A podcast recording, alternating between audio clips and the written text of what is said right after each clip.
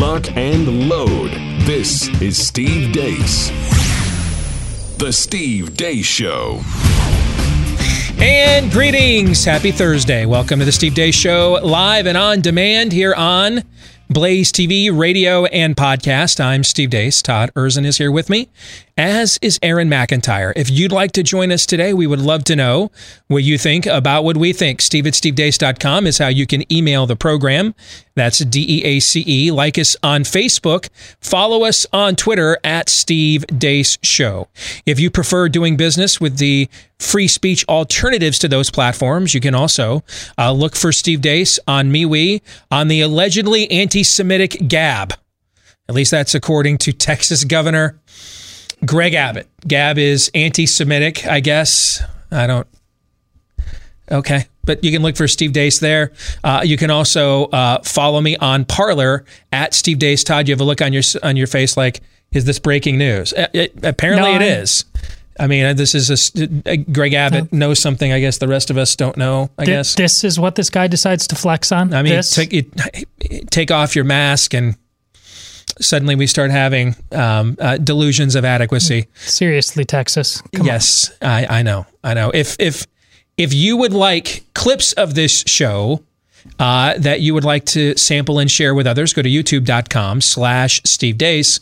Again, that's youtube.com slash Steve Deace or rumble.com slash Steve Deace Show. All right, coming up on the program today, we'll play our little game of three non political questions. Next hour for Theology Thursday, I'm going to call an audible.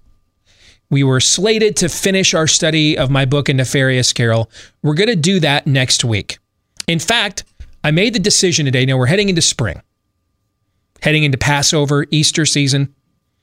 And, and I think, given where we're at culturally, we could use some encouragement. Straight up, no tongue in cheek. So the next few weeks on Theology Thursday, I'm going to focus on that.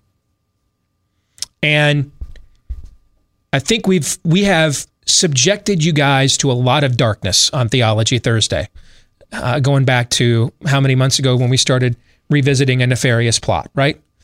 And the conclusion to a nefarious carol, unlike its predecessor, it ends on a redeeming note. So it will fit into this conversation too. But there's a story out today from of all places, the Atlantic that is one of the most theologically and historically astute premises I've ever seen asserted in mainstream media. Now, given the source, it could very well be accidental. Uh, it could be, hey, we found the needle in a haystack, print. It it could be that I don't know that these terms mean what you think they mean. But in light of that story, and also, I did an appearance this morning on a major markets morning show. And it was a fascinating 30 minute conversation back and forth on where we stand historically.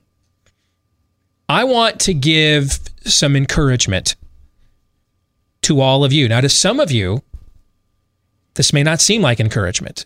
Let those who have ears to hear, let them hear. But I, I'm actually very, very encouraged. And I think those with ears to hear will be very encouraged by what we're going to talk about on Theology Thursday next hour. At the bottom of this hour, our good friend Joel C. Rosenberg will return. He has another brand new book out, sure to be New York Times bestseller, but there's a lot of drama going on in his native Israel right now. He'll be joining us and we'll talk about that too. But before we get to all of that, here's Aaron's rundown of what happened while we were away. What happened while we were away brought to you by $1.9 trillion. The U.S. House of Representatives passed the $1.9 trillion COVID 19 relief bill yesterday, sending it to Joe Biden to be signed. Just over 20% of the nearly $2 trillion bill is going to $1,400 per person stimulus payments, with those phasing out at incomes of $75,000 per year per individual and $150,000 for married couples. Today in coronavirus history, history, a look back at the great leaps in science brought about by the virus.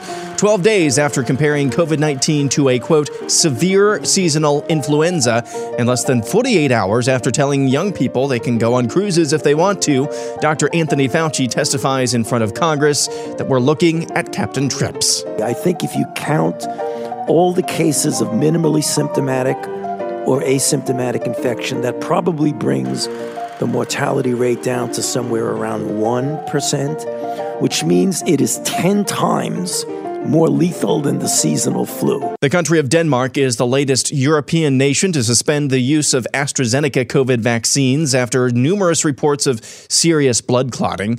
Denmark joins Austria, Estonia, Lithuania, Luxembourg, and Latvia in suspending the AstraZeneca vaccine developed at Oxford University. Maryland Governor Larry Hogan announced the state is lifting capacity limits at restaurants, stores, and venues to 50% capacity. The Texas Rangers might be the first sports team in America to allow its stadium, Globe Life Field, to open at 100% capacity for opening day. Fans showing up to watch the team will be required to wear masks. In Los Angeles, three Kroger owned grocery stores announced they are permanently shutting their doors due to the excessive cost of hazard pay to their workers. On February 24th, the LA City Council voted to mandate larger grocers and drugstores pay an extra $5 an hour to workers for a period of four months. A new poll from Politico finds only 53% of registered voters support banning dudes from competing against your daughters in athletics. The poll found 59% of men support banning, 46% of women support banning, 56% of millennials support banning, but only 50% of boomers support banning dudes from competing against women. Something many missed tucked inside of Joe Biden's January 25th executive order on transgenders is a clause that allows the U.S. military to pay surgeries for dude troops who think they're lady troops. And finally, what happens when a radical feminist mom tries homeschooling with comedian Ryan Long? Last week, I pulled Marcus out of Zoom school when I found out they were teaching him about Nazis like Christopher Columbus. Now, this occupation is called a leather daddy. Homeschooling with mom has been way worse. She's just teaching me all this weird stuff. Now, babies happen when sex takes place between a trans man and a trans woman, or a trans man and a man, or a trans woman and a woman, or in some cases, a man and a woman. Any questions? Uh, We're taking questions from people of color first. And that's what happened while we were away. we all require coping mechanisms for the day and age in which we live. Um, that's why I want to try our friends over at Patriot Wine. Um, it's a drink that's 10 times healthier for you than the average wine. It is uh, made down in Argentina, T- Argentina, he said uh, easily in English, uh, where they make this really dark red wine from Malbec grapes are grown at 9,000 feet. And these wines have 90% less sugar, fewer chemicals, fewer addi- additives. Um, they taste great with notes of blackberry, leather, cherry, smoke. All three of us have tried a sample bottle of uh, Patriot wine. It is absolutely outstanding. All right. So if you want to give it a shot, you can get foreign imported wine for 50% off uh, right now. 50% off shipping if you want to go to patriotwine2021.com. Again, that's patriotwine2021.com. Get 50% off shipping for some amazing wine at patriotwine2021.com. In the overtime today, we will be discussing the polling results on sports and training madness. If you are a Blaze TV subscriber, we'll be recording that overtime for you right after the program today. And then it'll be uploaded to blazetv.com slash deace, where you'll be able to watch it later today once it's uploaded at your convenience.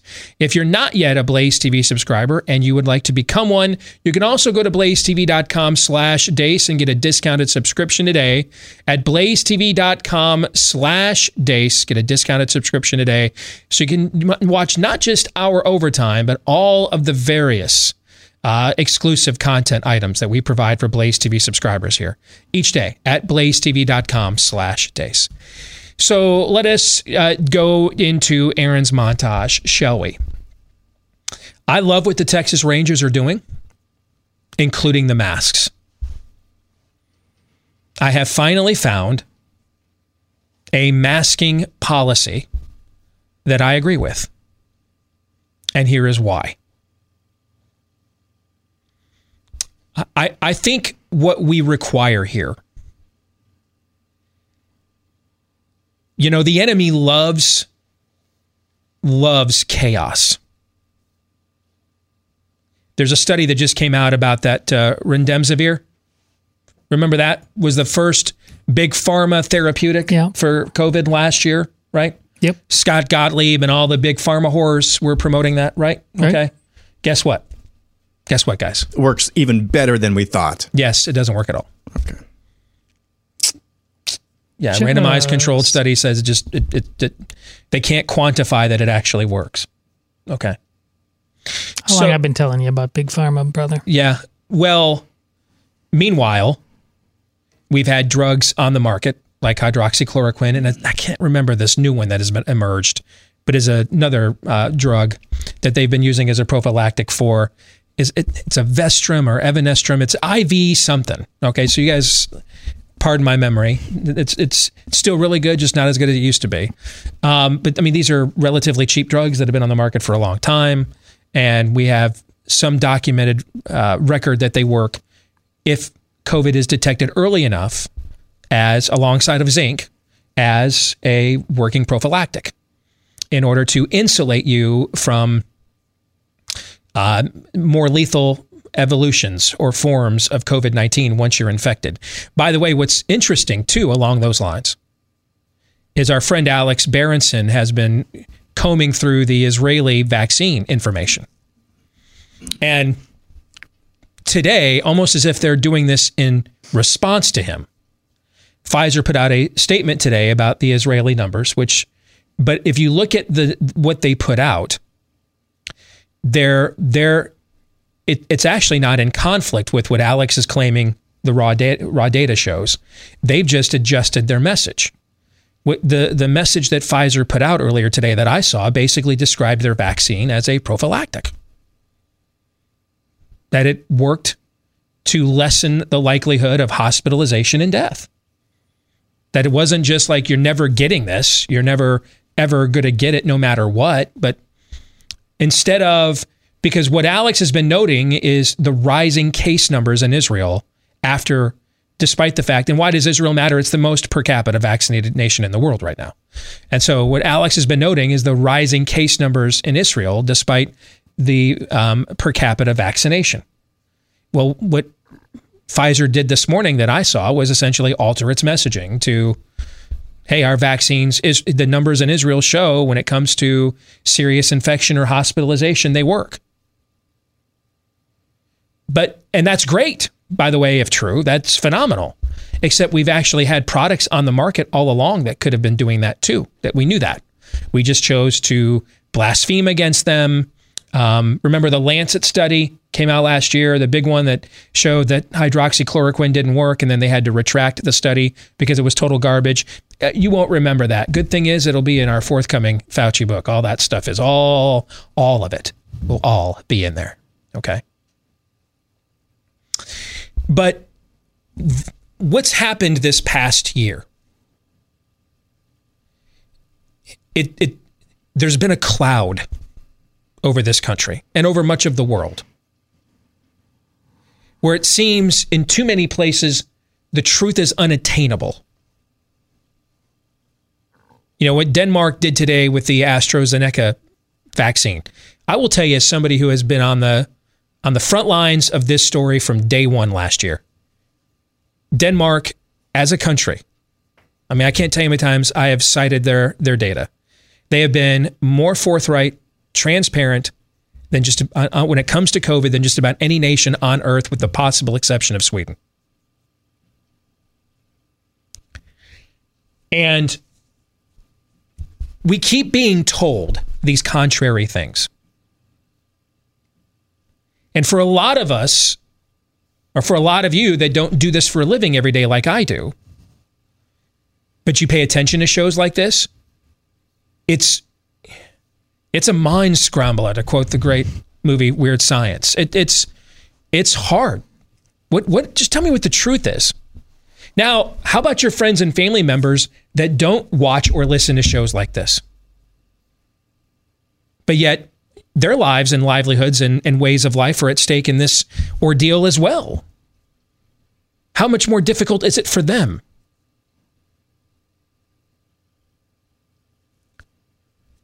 What we need are some Mount Carmel moments. We need some things that make the truth clear. You know, we can sit around the city gate and pontificate, and you bring your best apologetics, and I'll bring mine, and you bring your best hermeneutics, and I'll bring mine. Who's the who's the god here in Palestine, in Canaan? Who is it? Is it Baal? Is it Asherah? Is it Molech? Is it Chemosh? Who is it? Is it Jehovah? Who, who's God here? Who's in charge? And on a given day, if you've got the more eloquent speaker, the people go with you. But who knows whether anything was even proven? You convinced people, but that doesn't necessarily mean you proved anything, right? Right. Just means you had the more convincing argument or arguer. We need some Mount Carmel moments. We had one recently, the chart put out by CDC on school reopenings that showed in a lot of places in this country where schools have been open the entire school year, they should not have been. People got to look at that and said, wait a minute, my kid's been in school all year long. He just finished his high school football, high school basketball season. What are you talking about?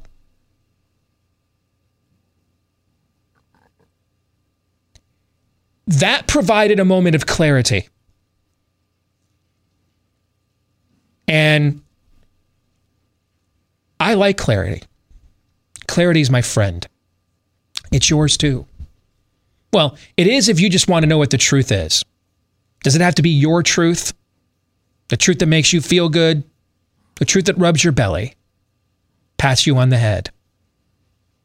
Now, if you believe that the truth is its own reward, regardless of what it is, you're never afraid of clarity.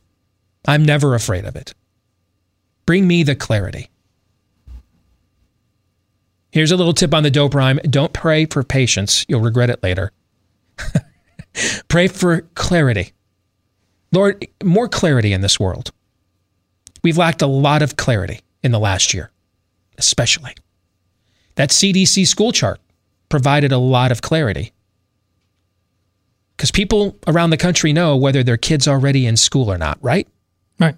They know whether their kid is in a went to school and and and got hospitalized because of COVID or not, right? Right. They know whether the teachers got COVID for teaching their kids for the past year or not, right? Right. Clarity, clarity. We got clarity. That's why I said at the time it was a turning point, and it's turned out to be. The reopening momentum has soared since that date. One moment of clarity like that won't be enough, however. We need more. That's why I love what the Texas Rangers announced yesterday. Because of the lack of clarity, the spirit of the age and its panic porn peddlers and its scientism fanatics and its flat earthers and its voodoo um, shaman and its rain and moon dancers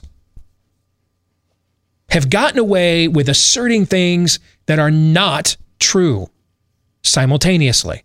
One of them could be true, both of them could be false. One could be true and the other false, but they can't both simultaneously be true. They've gotten away with it for the better part of the last year. There have been some places where they haven't, pockets of, shall we call them, resistance, like this program and others.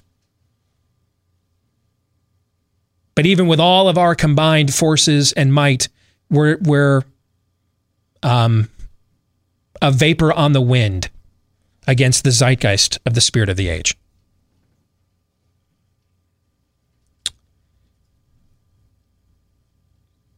But on opening day, 20, 30, 40, who knows how many people will actually come, if it will sell out or not. But the potential for a full stadium there in Arlington with masks outdoors will occur. And Oh, the game is indoor. My bad. Thank you. Um, that will either become a super spreader event or it will not. Either the masks work or they don't. If the masks work, they don't. But if the masks work, then why are we social distancing? Similar to if the vaccines work, why do I still need to be a leper? This is the this is the pothole that Anthony Fauci has stepped in in the last month. Everybody get vaccinated and then go home and be a leper. Well, which is it? Do the vaccines work or not? If the vaccines work, I should resume normal life after receiving them, correct? Yep. Um, yes. The only reason I would not resume normal life after receiving them is that they don't work. And that includes why am I wearing a mask when I'm vaccinated? If the masks work, then why don't we have full stadiums? And no, it's too late for the Swiss cheese defense. Well, you know, the mat. It's a, it's a formula. Some social distancing. So, no, no, no. The previous CDC director testified before Congress that this mask would protect him as a wearer even more than a vaccine would. The mask has been held up as a symbol, shall we say, idol of salvation. If it works, then every stadium on opening day should be full with people wearing masks, right? If they work that well, absolutely. yeah. I mean, every the NCAA tournament, every seat at Lucas Oil Stadium, fill them up. Let people come in wear their favorite team's mask, the mask of their school colors, right? Either they work or they don't. Either the vaccines have efficacy or they don't. What we need on numerous fronts, but on COVID most of all, because that is that is the epicenter of what's happening to us as a culture right now. What we need, you want here's the vaccine we need. Clarity. Clarity. I love the fact that the Rangers announced this about a month before opening day. Everybody's already talking about it. Everybody's already on the record. It's not just, hey, a bunch of Alabama fans got together after they won the national championship, weren't wearing masks, and then we forget about it when the numbers don't come in. Because either the Texas Rangers are going to be canceling games in two or three weeks in the middle of the baseball season, or they won't. Or they won't. But what we need enough studies which are often not controlled studies, by the way, where there's no control group. When you run a mask study that says, hey, you know, uh, 90% of the people that wore masks didn't get the virus. Well, there's no control group. I don't know what the percentage of the people that didn't wear a mask that got the virus was. So that doesn't tell me anything. I'll walk up to the hottest chick in the world. I'm your best bet. If there's no other dudes for her to vet, I'm her best bet because I'm the only bet. Up against some other uh, men, though, I'm in that control group, probably not her best bet.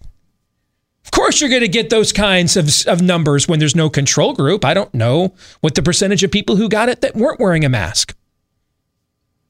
For most of the last year, clarity has eluded us.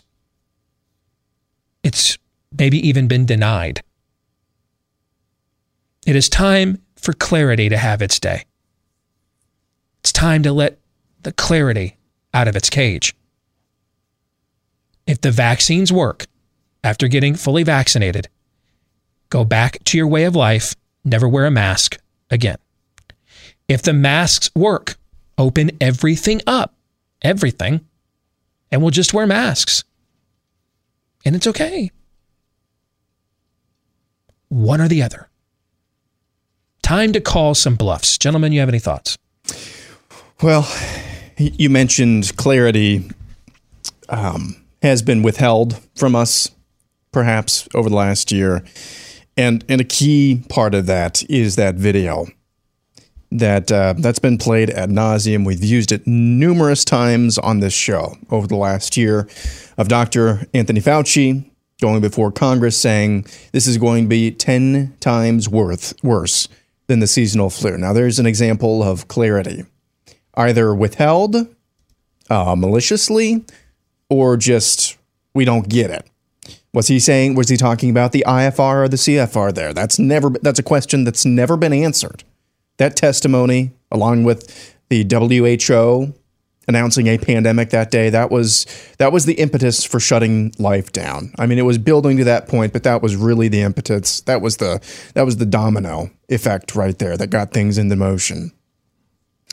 And the reason the, the reason largely I believe we haven't gotten clarity is because we've allowed ourselves in large part with very limited exceptions across the globe to be ruled ruled, yes, ruled by elites in uh, the profession formerly known as pharmaceuticals and uh, medicine.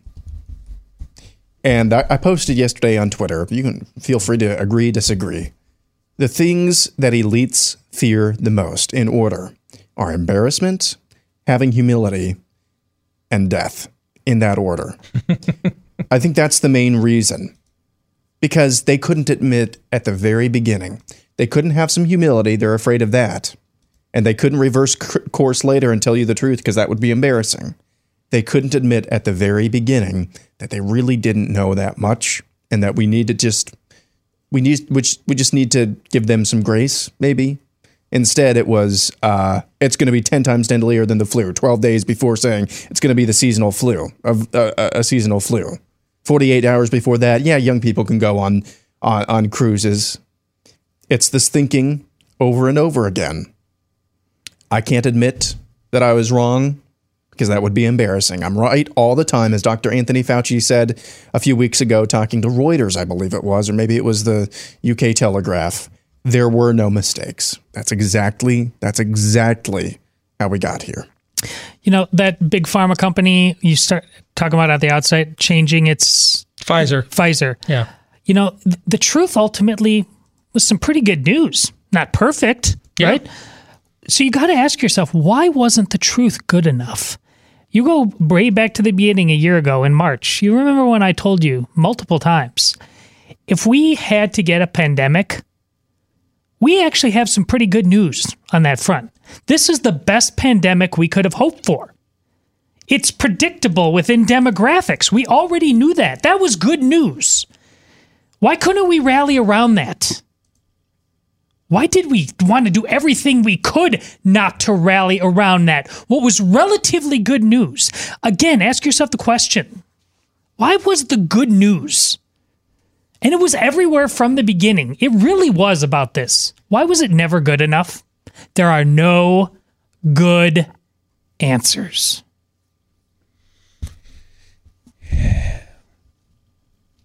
Anything that any any treatment that didn't begin and end with cutting edge pharma was rejected. Yep. Look what they did to a black woman, Steve. Yes. Demon sperm was, lady. All, all, the mitigation efforts were basically the proto version of a Green New Deal.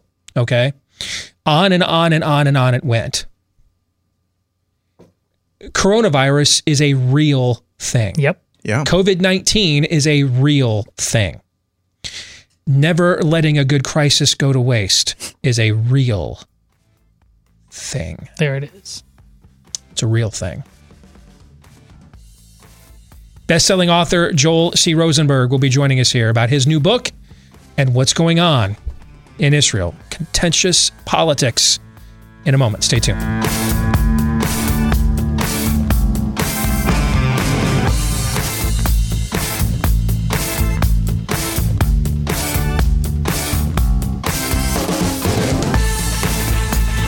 Know, trying to sell or your current home or buy your next one in any real estate market can be challenging, but especially in these unprecedented times, Ding. you definitely need to make sure that you find yourself a real estate agent who will come in, take charge, and then be trusted to deliver the results you want when it matters the most. See, Glenn Beck and some of his associates learned the hard way. You can't always count on that. And they didn't want the same thing to happen to the rest of us. That's why they started this company, realestateagentsitrust.com, because they wanted you to be able to find an agent whose track record of success was verified, fully vetted, so that you would know hey, this person knows they work for me. I don't work for them, and I can trust them as well. So, where do you go? Just about anywhere in America. There might be some remote outposts. We can't help you, but pretty much anywhere in America that you want to move to, we can. Uh, just go to the website. The name says it all. Realestateagentsitrust.com. Again, the name is realestateagentsitrust.com. The name of his newest and sure to be best selling book is The Beirut Protocol. And the author and an old friend of the show, Joel C. Rosenberg, joins us. Good to have you back here, Joel. How you doing, brother? Thank you, Steve. It's great to be with you from Jerusalem, of all places. Indeed. First of all, tell us about the new book. I mean, you just roll over out of you roll over in bed, uh, get out of bed in the morning, and just uh, pop out a, a bestseller. It seems. So tell us about the most recent one. Well, when you don't know how to do anything else, Steve, it, it, helps, right? You know, uh, you're very kind, but you you and I met when I was in my career as a as a as a failed political consultant. Nobody I ever worked for won not even the prime minister of Israel, Benjamin Netanyahu, who's the longest serving prime minister in the history of Israel. But when I worked for him in 2000, he went nowhere. So he just had so, to fire you, and then everything's gone perfectly ever since then, right? That is true. And my friends started saying, work for the other guy in any race, and you'll be fine. So I turned to political thrillers, and this is the new one, as you say, the Beirut Protocol. And it is ripped from maybe tomorrow's headlines. Uh, Marcus Ryker's the hero, decorated combat veteran, uh, wounded in battle in, in, in, Afghanistan and Iraq, works for the United States Secret Service. Some tragedy in his life forces him to leave government service, but he eventually comes back working uh, undercover for the Central Intelligence Agency. And in the Beirut Protocol, he's up on the Israeli Lebanon border. The U.S. Secretary of State is coming to the region because she's trying to finalize the mother of all peace deals, a Saudi Israeli peace deal. And yet she's worried. The U.S. is worried that Iran and its terrorist proxy forces like Hezbollah in Lebanon are going to do everything they can to blow up the Saudi Israeli peace deal. So Marcus is there a day before the Secretary of State's arrival to make sure everything's okay, and it's not.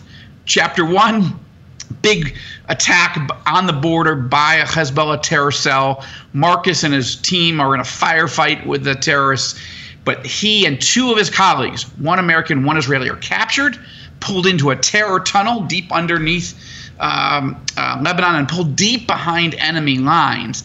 And while he and his team are being tortured, there's a massive missile war blowing up up on the surface, and that's the opening chapter of the Beirut Protocol. Wow. Wow. So we've talked over the years about your books, how they're ripped from the headlines. There's a lot of talk right now about maintaining the peace deals that were made in the final stages of the Trump presidency, where those will go in the future um, here in the opening stages of the Biden presidency. And then I saw an interesting tweet from you uh, about maintaining some of those deals, particularly when it comes to uh, the health of Bibi Netanyahu's wife. Can you tell our audience about that? Well, yes. Actually, today, Steve, as you and I talk, um, Prime Minister Netanyahu was supposed to fly to the United Arab Emirates to meet with the Crown Prince of Abu Dhabi, um, the de facto leader of the UAE, a man named Sheikh Mohammed bin Zayed, commonly known in this region as MBZ. It was MBZ and Bibi Netanyahu, uh, Bibi is his nickname, uh, that forged the first of four Abraham Accords deals. MBZ took tremendous courage to make the first Arab Israeli peace deal in, uh, in more than 25 years. And today they were supposed to meet. Today is MBZ's 60th birthday, and yet Netanyahu canceled the trip. And this is his fourth time canceling. Apparently, Steve, the cancel culture has come to the Middle East, and it's a big diplomatic faux pas. Uh, now, admittedly, uh, Netanyahu's uh, wife was was put in the hospital last night. She's got an infection in her uh, appendix, so we pray for her. But that's not. There's nothing really he can do to, uh, you know, to make her better. She's got great doctors. She'll be fine. But to cancel for the fourth time, and there's always been a reason. But this is less than two weeks before an Israeli election. And not only is Israel in a spat almost, I mean, the UAE, the Emiratis are being nice about it, but it is the fourth time. It's not done to cancel a state visit four times. But in the meantime, part of the other reason that Netanyahu says he didn't go is because the Jordanians wouldn't give him overflight rights over Jordan to get to the UAE. Why? Well, we can get into that if you want, but basically, Bibi is in a problem with two Arab states on the eve of his election trying to be reelected as the big, you know, uh, global statesman, and uh, it's not going well. It's been a month, so it must be time for another Israeli election. You have uh, alluded to it a couple of times already. What, what's the condition on the ground there? How politically solid is he right now? He is not politically solid at all. Listen, I worked for Netanyahu on his comeback campaign team in 2000. This was just after he lost his first reelection effort in 1999. Steve, Bibi Netanyahu is in the most serious political danger that he's ever been since 1999. Okay, that's what's the situation on the ground. Now, it's true, Netanyahu and his Likud party are going to be the largest faction in the parliament after the March 23rd elections. Uh, they'll probably come in at around, you know, 28, 29, 30, 31 seats. But the problem is his pathway to form a government which requires at least 61 seats is narrowing. I'm not saying he can't do it.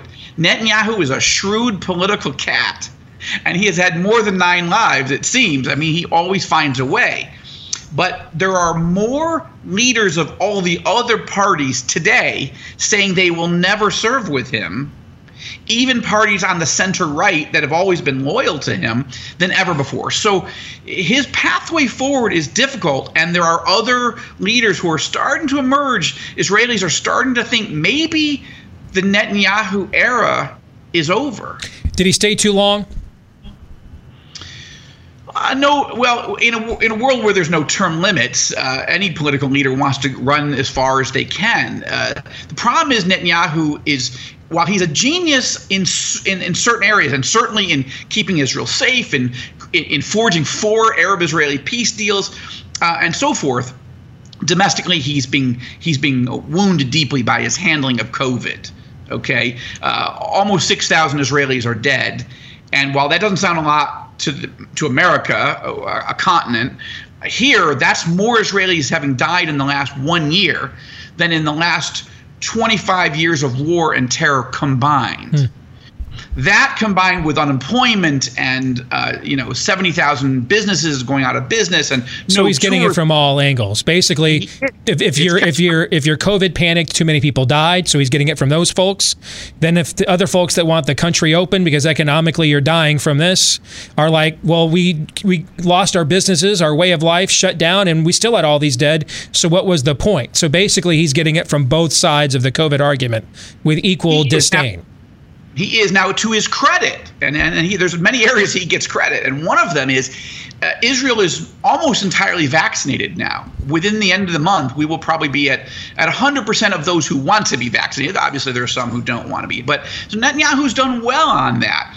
But he's got a lot of people, again, the heads of other parties who don't necessarily disagree with him on policy so much. They've just had it with him he's a he's a he's a unique character, a strong cup of tea, uh, and some people have just feel like he's worn out as well. Now we'll see. I I, I do not count this man out, um, but I'm just telling you, and and and many people in the United States and around the world who who Netanyahu's the only leader they know mm-hmm. in Israel. They've never heard of any of the other voices. And on our news site, All Israel News, we're trying to profile some of the leaders that people may start hearing more of um, if the Netanyahu era is over. And again, we're not there yet, but people are starting to talk about it in a very different way than ever before. You mentioned the emergence of new leaders. Following your site in the last couple of weeks, I've seen the name Benny Gantz come up a couple of times uh, in in in very provocative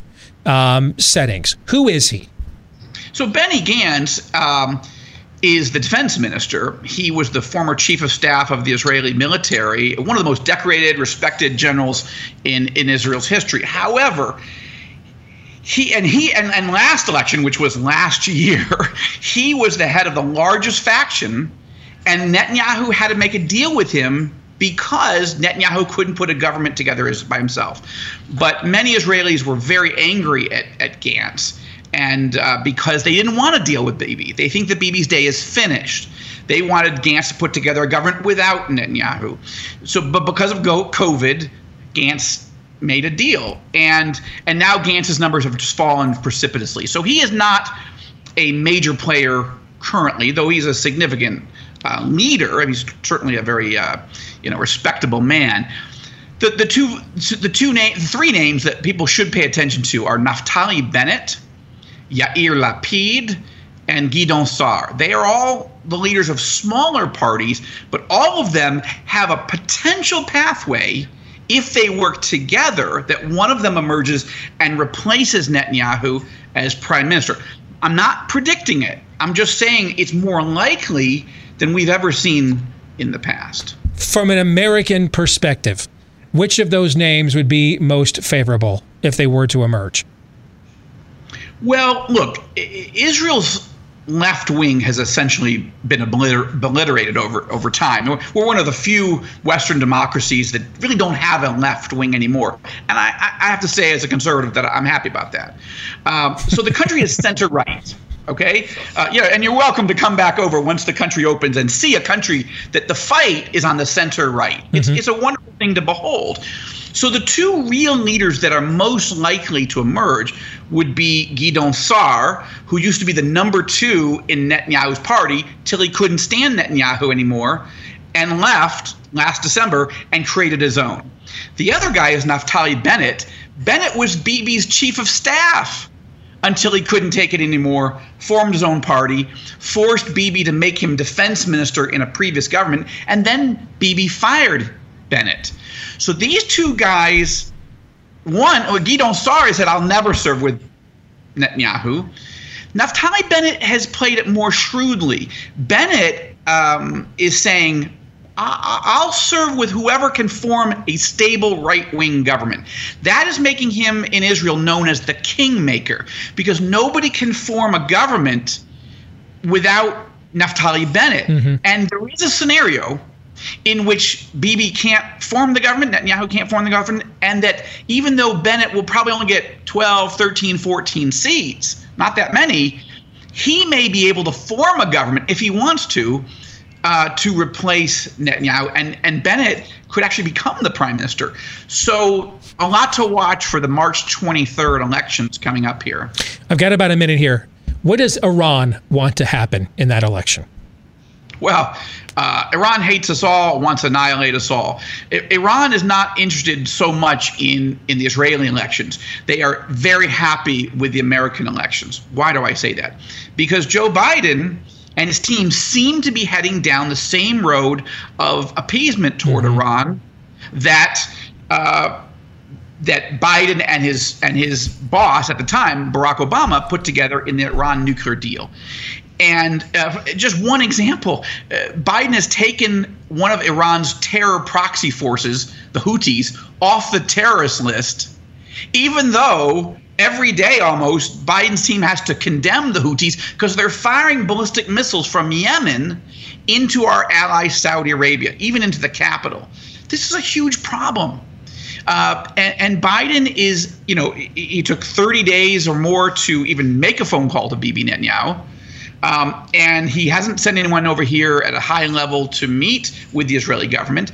And the Israelis are starting to get nervous that that, that Biden is more desperate for a deal with Iran than the Iranians are desperate, and that he that the Biden is squandering the maximum pressure advantages that the Trump team put into place it's a very real problem. And, and the Beirut Protocol is a novel that deals with a what if scenario about Iran and its terror proxies creating a war with Israel. That is actually a, a real scenario in 2021.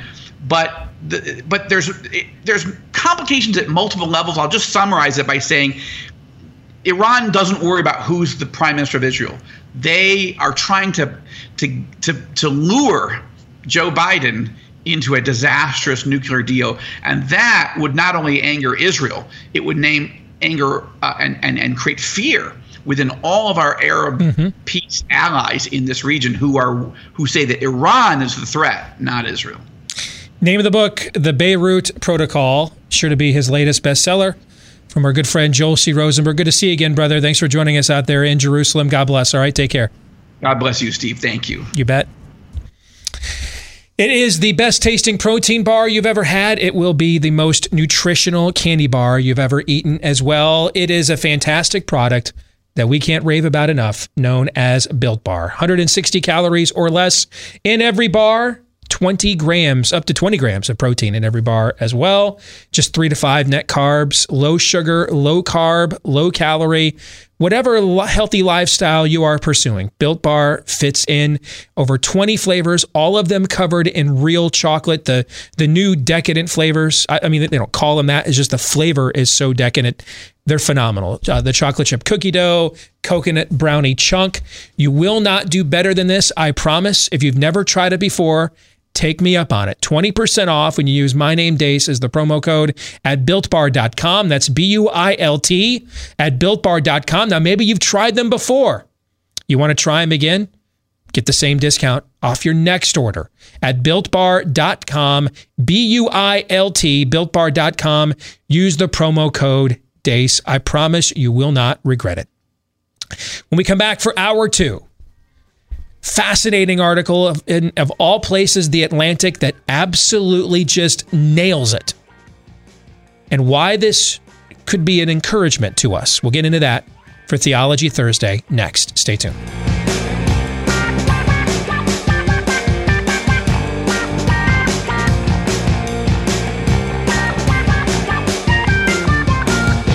And we're back with hour two, live and on demand here on Blaze TV, radio, and podcast.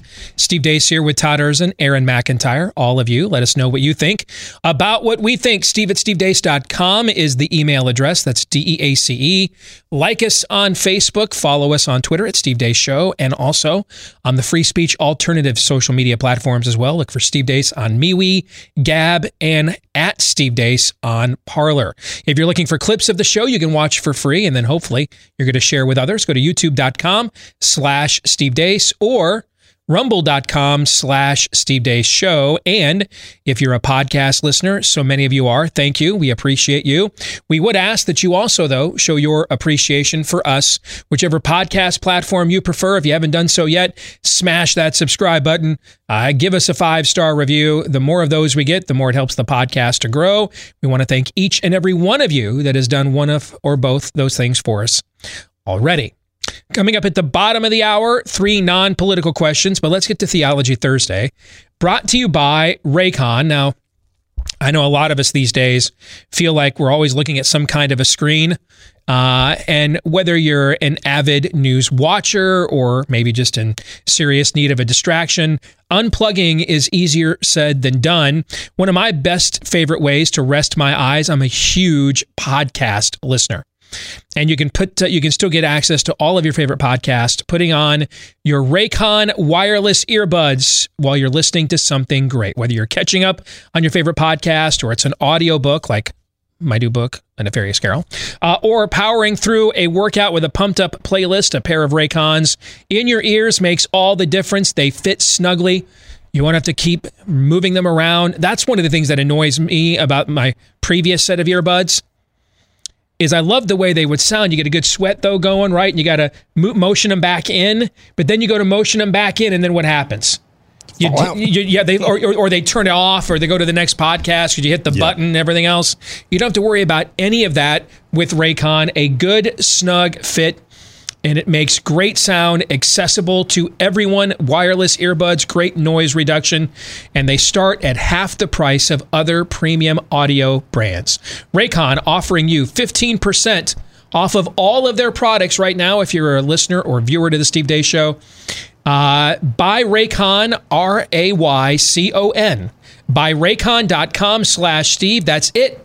And you'll get 15% off your entire Raycon order today. When you go to buyraycon.com slash Steve. 15% off your entire order today at buyraycon.com slash Steve. I saw a news story this morning and I thought um, we need to talk about this. And it's providential that I saw it on Theology Thursday. And you know, it's, I think, an important topic if I'm going to put off a week shameless self promotion by talking about my own book, right?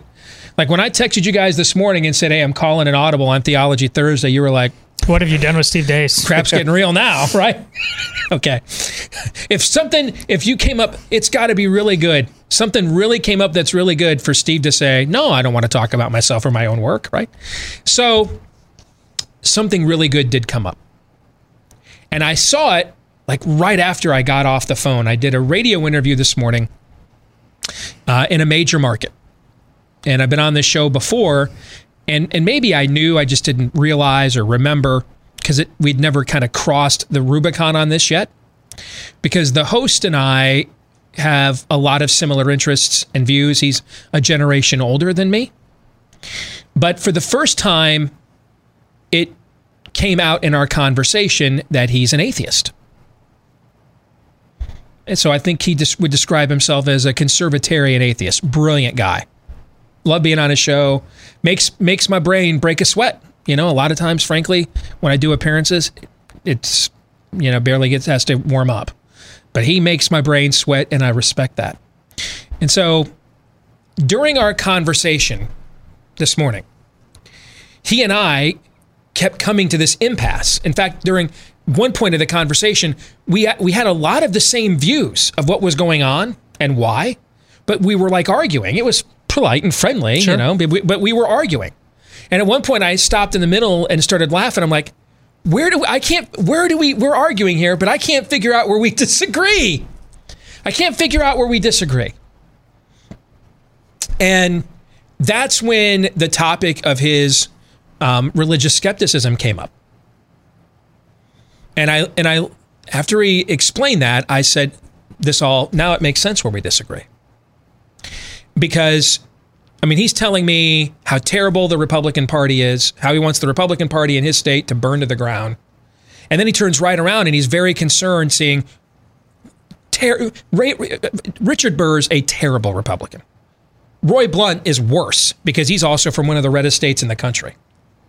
These guys retiring is good news. But he's like really worried, you know. I know they're not good, but they're, you know, do we lose these seats to Democrats? But then he wants the Republican Party in his own state to burn. There's a lot of collecting, conflicting thoughts there. And when he talked about his religious skepticism, that's when it made sense to me. Why we're at an impasse. Now I know that we're what we're arguing about. Because from my belief system, from my worldview, I see opportunity. From his, he realizes that it's the charge of the Light and the Loafers Brigade, but it's the last line of defense, and then the Visigoths are coming over the wall. There's, I mean, we're, yeah, he knows they're terrible, admits that they are, but without an acknowledgement of the providence of God, it looks like it looks like an erosion is happening. Right? And we got and and these guys are the last layer and then after that there's nothing between us and them. But from my belief system what i see is opportunity. I see a pruning. And as i explained to him i i come from a belief system you know the world knows a lot about the 300 of thermopylae a lot of it because of Zack Snyder and the hit movie 10 years ago. But I come from the belief system of the original 300 Gideons. That's too many people. The Lord said, That's too many. That's too many. You know what?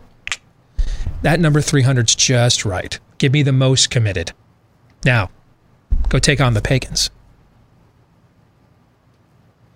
I come from a belief system where the Messiah became a celebrity. Everywhere he went, he attracted massive crowds until the system turned on him. Those crowds abandoned him. Some of his own disciples did. 110 people in an upper room wondering what the future looks like, whether they have one, whether they can leave this room safely. In the next 40 days, they will put their fingers through his nail scarred hands. They'll receive the Holy Spirit and they'll take a giant leap to changing the world. A group of pilgrims get on a rickety boat. They're not escaping the Ottoman Empire, guys. They're not escaping the Muslims. They're not fleeing Imperial Japan or some Chinese dynasty. They're fleeing people who are every bit as white as them, have the exact same accent they do, serve the same tea times that they have, have a lot of the same civic customs and rituals and traditions and outlooks that they do. They're fleeing their own people, their own king. Half of them died the very first year. They founded the New World. We are coming up on Passover season, Easter season. At the Passover, Moses and the Israelites are trapped between a large body of water they cannot cross and Pharaoh and his armies who are angrier than a hornet's nest.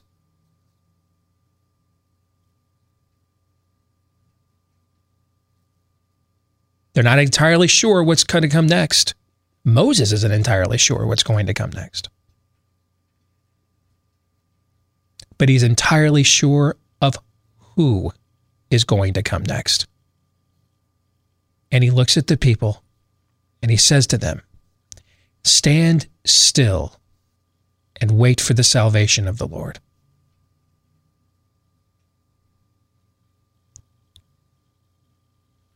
Were you there when they crucified our Lord? When he took all the sins of the world upon him? Every sin I have committed, I'm committing now, will commit in the future. And for all of you within the sound of my voice. We talk a lot about, wow, these are some dark times. Not sure it gets much darker than we literally killed God. We literally killed God. We did it. That's dark. But then on the third day, the stone was rolled away and he walked out of there like a boss. See, if you don't have that belief system, you're right.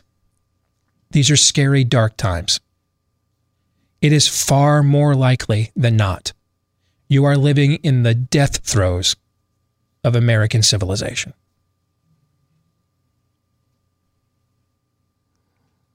it is far more likely than not that any new endeavor that we would try or attempt on a civic level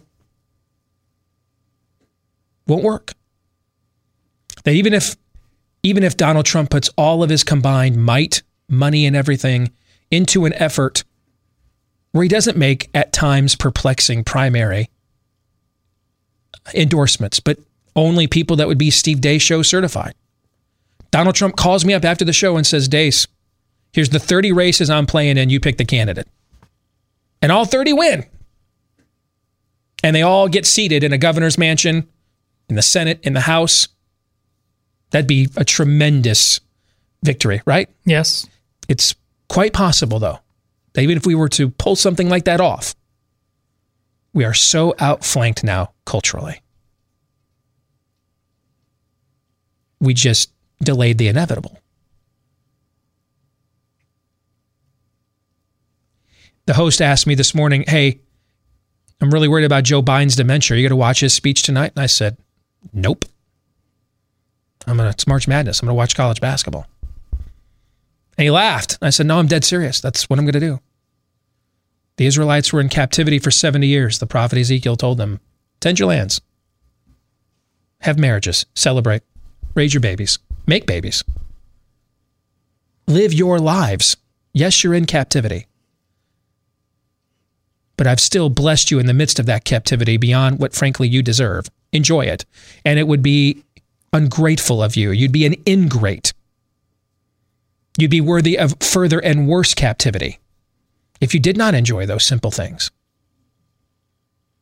So, I'm going to fight like mad for the future of my kids and grandkids this entire workday, like I do most workdays. And then when the workday ends, I'm going to kick my feet up, knowing full well that these could be the death throes of this once great civilization. But I'm going to kick my feet up, chill out, grab the remote, watch some college basketball, and then get up in the morning, clock in, fight the war again. Because God is good all the time. All the time, God is good. The Lord giveth and the Lord taketh away. Blessed be the name of the Lord. See, if you don't have that assurance, these are dark times. They're likely going to get darker. The U.S. military is currently purging people that believe like us while providing mutilations, eunuch operations free of charge. That's the military. Yesterday, 500 student athletes petitioned the NCAA to never ever hold championship events in states that will not allow women to, or men to take opportunities away from women by pretending to be them. Yesterday, we were inspired, stirred, blown away by the priest in Ohio who laid down some holy ordinance. And then after it was over, we sat around here and looked at each other in real time and realized we're a year into this thing. And that's the first time we've seen someone in ministry show up at a public civic event in the government's face and do something like that, right? Yeah. So if you lack that assurance, then you should be scared. You should be concerned. I can't help you. Your fear comes from a right reading of the current predicament and a if you play out all the numerous scenarios, you have Doctor Strange over there with his fingers up meditating on all the various scenarios of how this ends. We are in the end game now. And there's very few that don't end poorly for this once great civilization. However, if you know what the occasions of Passover and Easter are about, fear has no place for you. Now, this is not to mean you, we should be assured that we'll see an American revival. We may not. So, so what? The pilgrims probably thought there was never going to be a day that they would find more fertile land for their freedom amongst what they thought were the savages here in the new in the new in the new world than amongst their own countrymen, but they did. Who knows? We're living in an era, as Joel C. Rosenberg just pointed out. Did you ever thought you'd live to see the day that the Saudis and Israelis are on the same side when it comes to foreign policy? They have the exact same interests. Maybe the day will come in the next decade or two that it's friendlier for people like us in a reconstituted Saudi Arabia or a more even more open Dubai. Maybe that'll be the case. Okay. No more winter then, I guess. That's not bad, I guess, right? Mm-hmm. Now, hey, I, I love this country. I'm going to fight to the end for it. Because, not because of its flag or its relics or any of that stuff, but because of its creeds. because of the things it was founded upon that have been outside of the church one of the greatest blessings this world's ever received. But sooner or later, all good things come to an end, Jean Luc. We have history books for a reason. We have encyclopedias for a reason. The idea that your particular civilization is immune from ever being listed in them as the artist formerly known as is idolatry.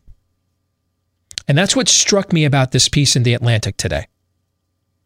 It points out that America's religious fervor is actually every bit as ignited as it's ever been. And I agree. What do you mean, Steve? We're secularizing? That's a religion too. But the Atlantic even makes the right connection. It says, as Christianity wanes, as Christianity wanes, new religions are political religions. Religious fervor over our political beliefs, tribes, takes its place. And the Atlantic is exactly correct. This is, there's two major arcs to all of human history.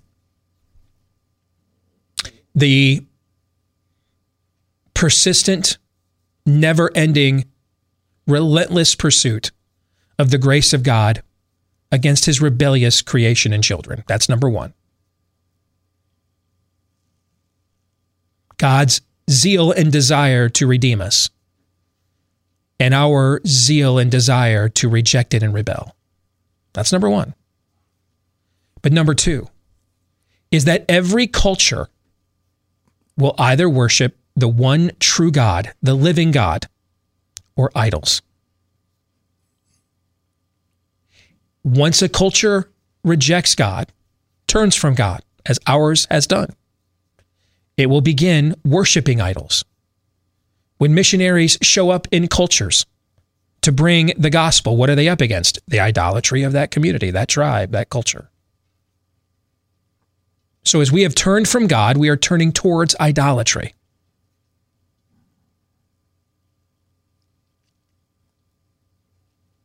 And idolatry always leads to civic and sectarian unrest. Always. Why? Because warring sides debate with each other whose idol is worthy of the idolatry. Who's the true idol here? This used to be a melting pot. E pluribus unum. People from various customs, cultures, coming here, uniting under one commonality that our rights come from God and that government's ultimate purpose is to defend those God given rights. That's gone, folks. And barring revival, it will not return. If we've learned anything in this last year of COVID, is that the amount of Americans who are willing to be free has tremendously diminished. Sooner or later, all those years we gave the kids up to the schools, to the universities, we gave the schools and the universities up to the spirit of the age. Sooner or later, that harvest would come due. Sooner or later, that price would be paid. And Uncle Bingo, it is time now to pay that check. We're here. And you know what? It's okay. If this is the end, and it could very well be, can any of you within the sound of my voice who believe in a sovereign God make a claim that it's not justified? I certainly cannot. Now, the Lord chastens those whom he loves. I actually find the darkness, the reckoning we're heading towards, encouraging because I just want clarity. I just want the truth. To me, it's a sign we're being disciplined. That our daddy has not given up on us. Now, to what end? Who knows? Maybe we'll see an American revival. Maybe we'll have to revive these traditions someplace else. like the people who founded this country in the first place came here to do because they had to leave where they were. But this is not a time for despair. Be encouraged. Things are coming to a head. Be encouraged. Your enemy is not lying anymore.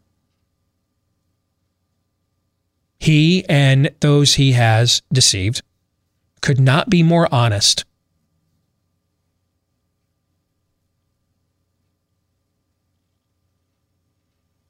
I think the truth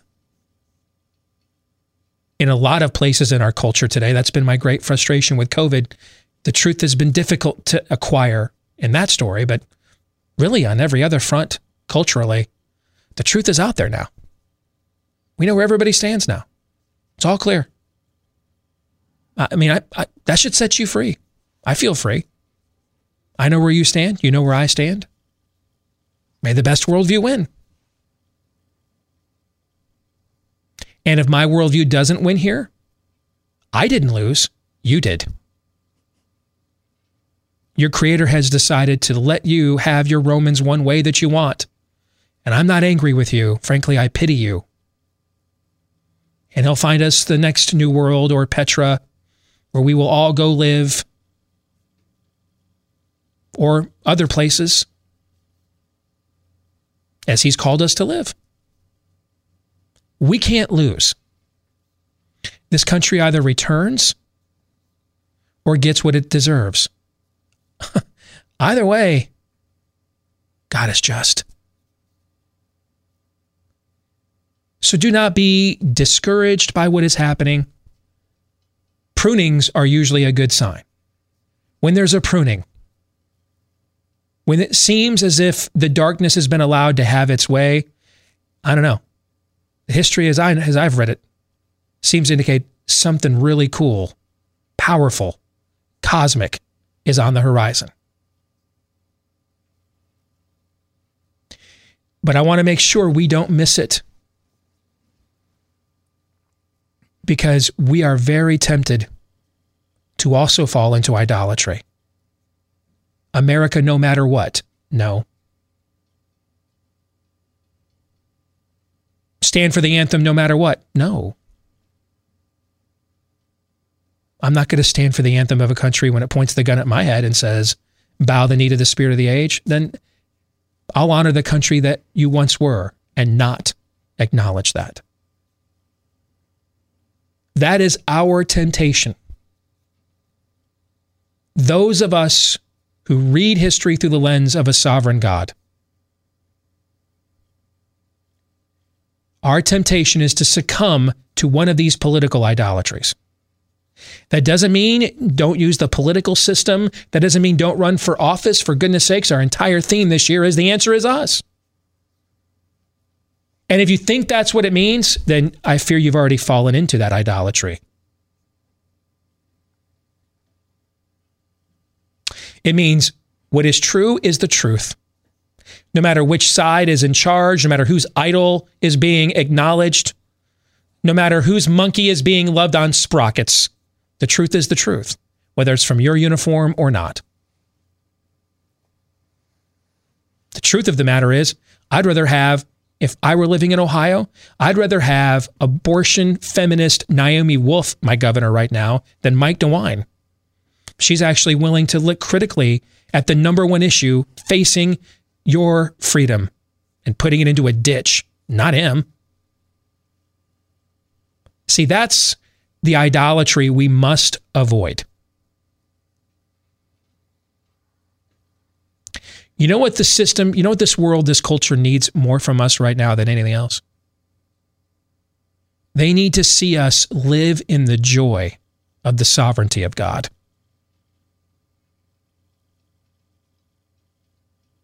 We got nothing to worry about. Whether it's morning in America again or the Sulphur Falls, God is just, and either one of those outcomes are deserved. Don't fall into the political idolatries. For some of you, I have noticed your pride about not succumbing to any form of partisanship at all has become your idolatry. You're better than everybody else. You're superior. You won't even uh, you won't favor things that clearly are in favor of your belief system because so and so and such and such isn't worthy of carrying that banner. You don't anoint banner carriers. He does. God does not call the qualified. He qualifies those whom he's called. Move where the food is. Where you see him working, go there idols abound in this culture, the temptation to succumb to them and then justify it later.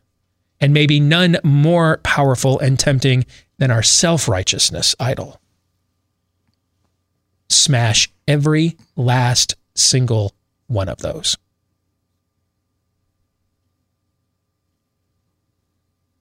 Check your motivations and let the outcome be up to a sovereign God. If there's no other lesson to learn from Passover and Easter that we can apply in a civic sense than that, then I don't, I don't know what is. But be of good cheer. All things work together for the glory of God and for those called according to his purposes. More in a moment.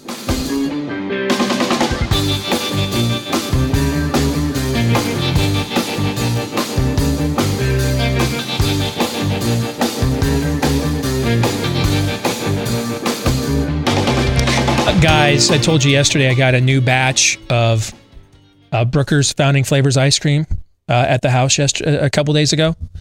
And remember, I told you that I was a little disappointed because that their version of like a death by chocolate I didn't get after raving about it. It is still the best chocolate ice cream I've ever had.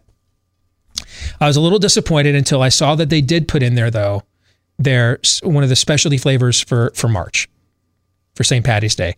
It's their Shamrock Smash. And you guys know, for me, it's a tie. Oh, we know. Okay. Uh, you know, it's always pumpkin spice season for me. Okay. But my two favorite combinations, and it goes back and forth chocolate and peanut butter and chocolate mint, right? I love both of those things, right? Guys, I, Noah and I opened up this Shamrock Smash last night. Imagine a Shamrock Shake from McDonald's mixed with one of those Andes uh, chocolate mint shakes at Arby's. That's like their Shamrock Shake competitor this time of year, with huge chunks of Oreo mint Oreos. Okay. In just rich, thick, creamy ice cream. That's what this was. Noah and I took a bite of this last night looked at each other like, of course, podcast listener can't see the look on my face, but this stuff was just. It's last time it was the best chocolate ice cream I've ever had. Mint chocolate chips, one of my all-time favorite flavors of ice cream. This was the best, the best variation of that I've ever had. I mean, I, I could not believe how good this was. I say that every time because every time this ice cream comes through. All right. So during the month of March, you can try out the Guns of Boston flavor, which has got, I've got that one, by the way. I haven't tried this one yet. Chunks of Little Debbie oatmeal cream pies in it.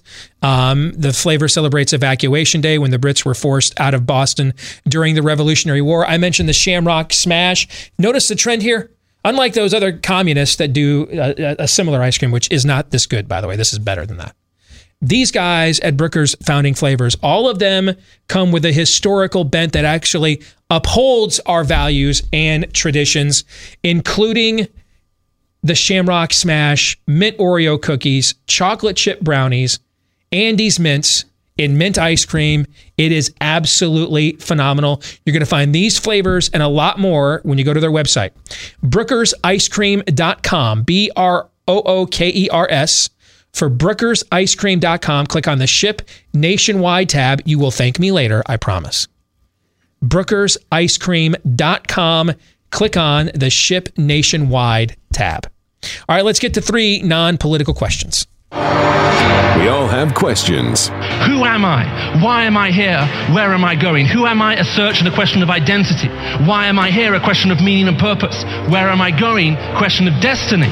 Some better than others. What sort of morality or proto morality would you expect to find in a chimpanzee troop? Injecting some levity into the demise of Western civilization.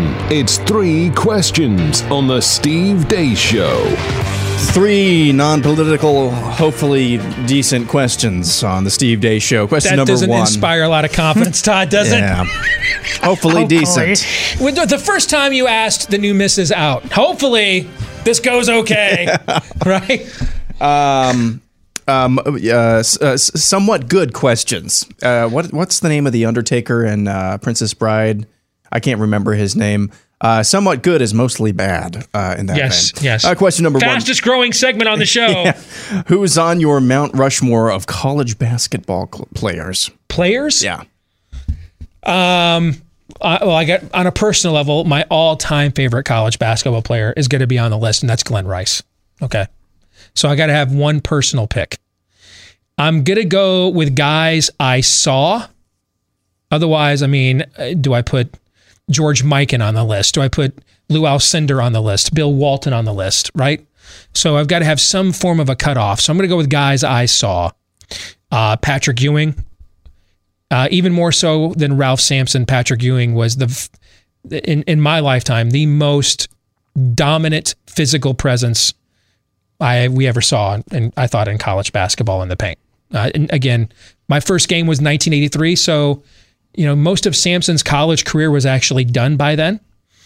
But but I mean, the uh, how intimidating he was, and when I was first getting into college hoops, I mean, he was just a seminal figure. So I'm going to put Patrick Ewing on that list with Glen Rice. Um, this is going to be harder than I thought it was going to be.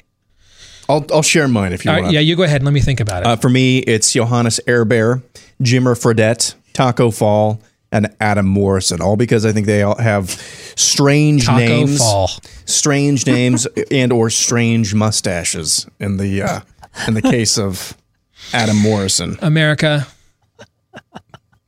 He just I tried. He just Jimmy kicked me right there. Yeah, it was. A, he just totally set me up right there.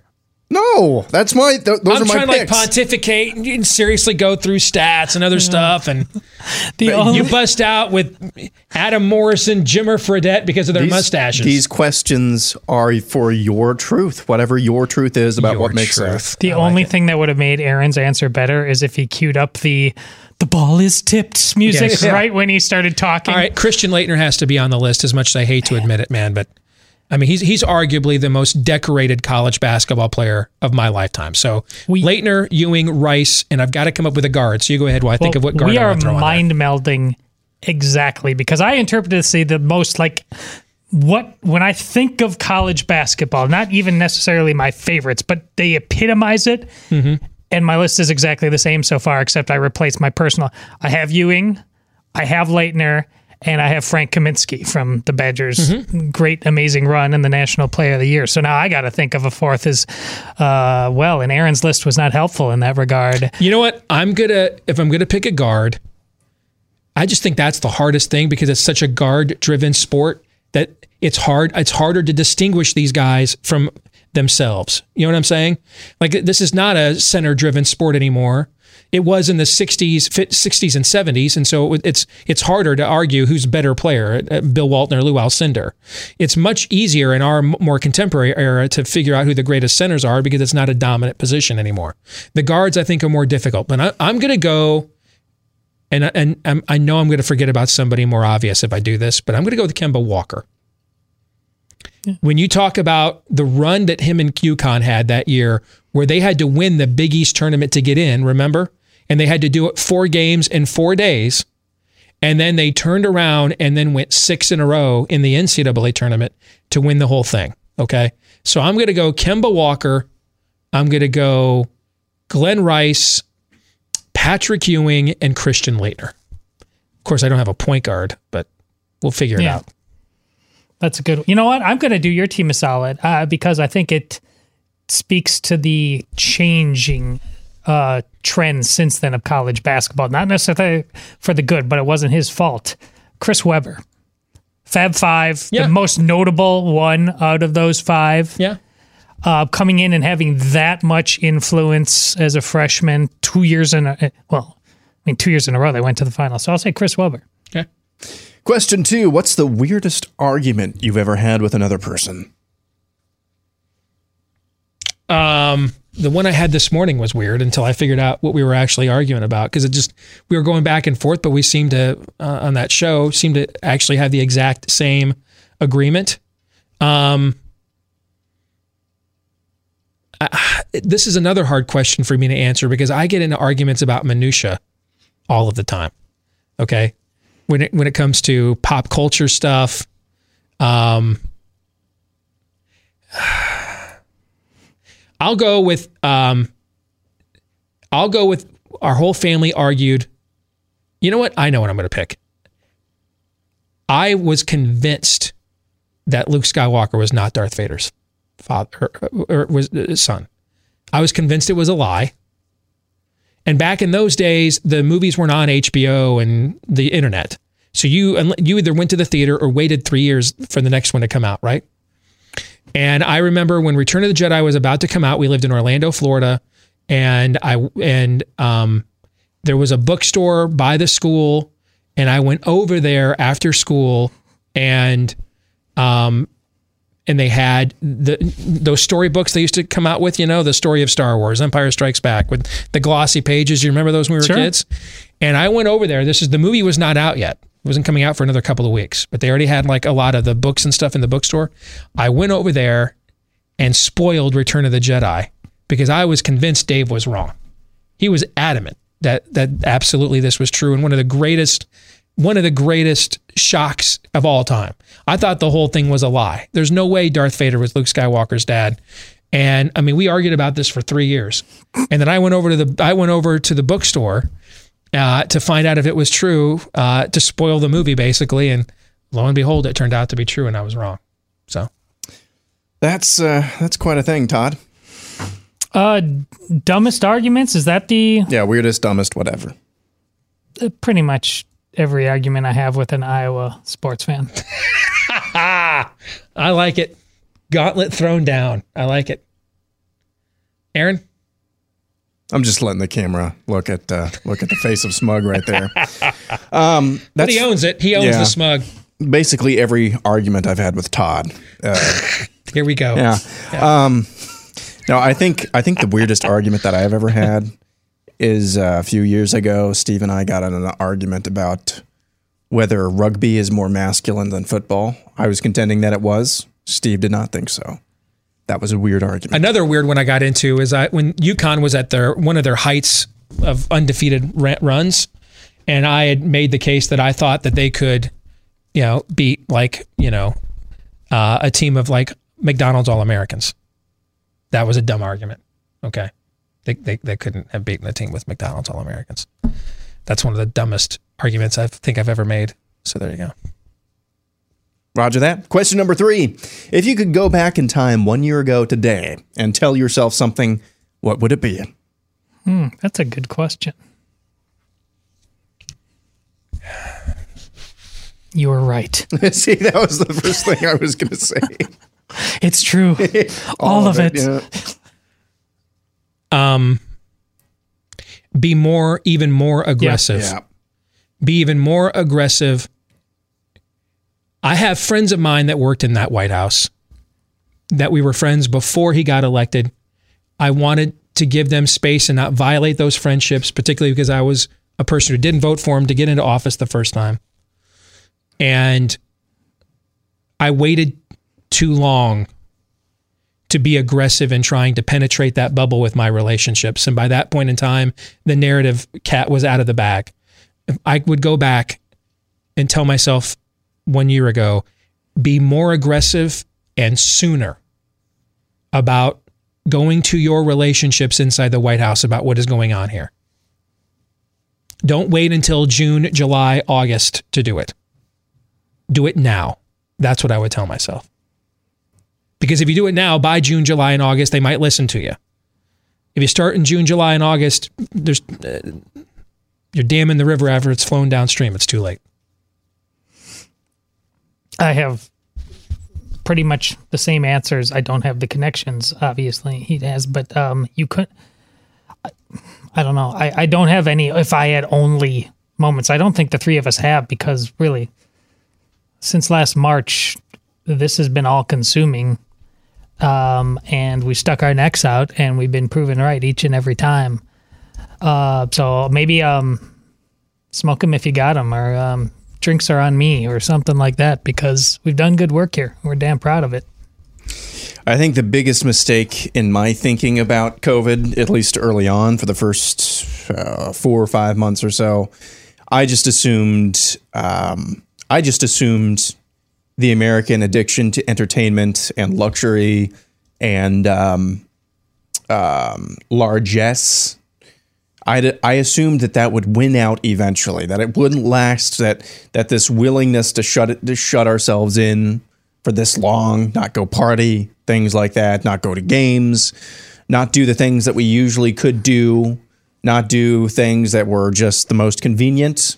I assumed that that would win out sooner, and it really still hasn't won out. It's starting to a little bit more, and maybe not for even not for even the same reasons. But I would tell myself, don't That's a great point. Yeah. don't assume. It's I why I know. said last segment that we have learned in the last year a lot of Americans no longer wish to be free. That, See, that's that- what I'm- That we will even put our decadence aside, decadence, yeah. our our our complacency, our convenience aside, in order to be um, subjective.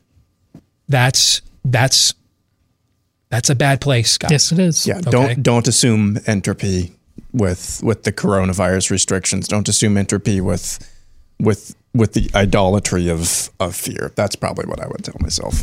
You know, March is National Crafting Month, and Annie's Kit Clubs is celebrating with a special 75% off offer for creative fun, hands on ways for both boys and girls to spend their downtime. With Annie's Kit Clubs, you have the perfect subscription box for both boys and girls. They've got the Young Woodworkers Clip Kit Club for the boys, easy for me to say, a monthly subscription that puts real tools into your kids' hands, starting with that great kid sized hammer that every boy wants to uh, play with when they're little. And every month, uh, he'll get an all in one woodworking kit with the materials and the tools needed to make an awesome woodworking project with minimal supervision. And for the young ladies, how about Annie's Creative Girls Club, which sends two fun craft projects every month, complete with easy to follow instructions that kickstart her creativity through painting, beading, and more. So help your kids develop actual skills, new crafting techniques that help them express their creativity. Go to Annie'sKitClubs.com. That's A N N I E S. Annie'sKitClubs.com for your uh, uh, children, grandchildren. Get 75% off your first shipment today at annieskitclubs.com slash steve. All right coming up in the overtime we're going to look at some of that polling data that aaron had about how americans want to deal with dude looks like a lady when it comes to sports. We'll get into that in the overtime today at blazetv.com slash deace after we record it. It'll get uploaded there for you our blaze tv subscribers. So just stay tuned. It'll be up there later today. If you're not yet a blaze tv subscriber you can also go to blazetv.com slash deace to become one with a discounted subscription. Tomorrow's the deace group. Who was on by the way? Uh, Shannon. Oh it'll be good to have her back were you guys okay with the topics i chose for the rundown by the way did you Haven't see looked those at it yet. You bet. okay that's my guy Right on the spot. Yep, perfect. I set it up. You knock me down. I love it. All right, that'll do it for the show. We'll be back at it again tomorrow. Until then, John 317.